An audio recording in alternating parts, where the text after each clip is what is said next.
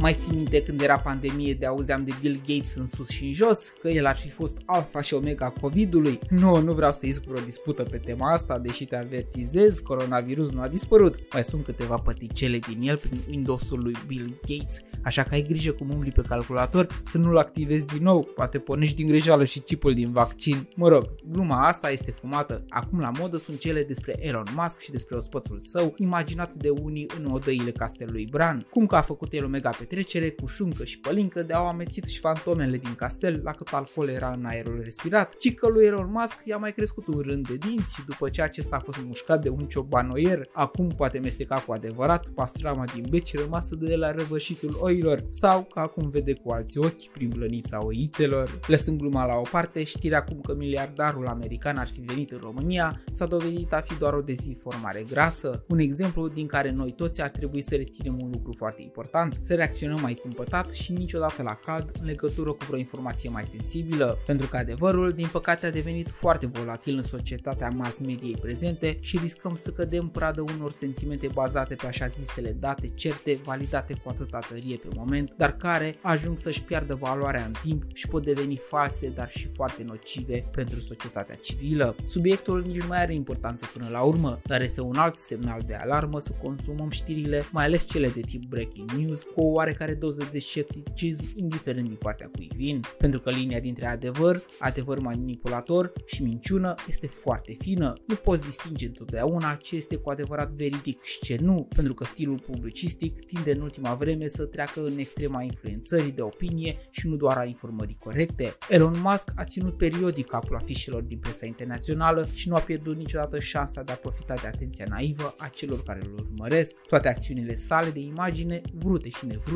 au țintit mai mult spre o consolidare a unor evenimente pe care el le-a vrut întâmplate, dar în condițiile sale, acelea de a-și arăta puterea, dar și cât de cool poate fi el în businessurile sale, vechi sau noi. Eu nu îl recomand pentru persoana publică ce a devenit, e un exemplu de personaj negativ ce nu trebuie urmărit chiar întotdeauna. În schimb, îl respect pe Elon Musk pentru ideile inovative cu care a dat startul unor proiecte de apreciat și care sper că nu le va lăsa de izbeliște doar pentru că nu mai sunt profitabile. Bogdamen sunt și recunosc că nu doar odată m-am lăsat păcălit de anumite știri, dar cu timpul am învățat să am răbdare și să aștept până când adevărul iese la lumină după perdeaua de fum al tuturor surselor de informare. Până data viitoare, rămâi informat. Pe curând!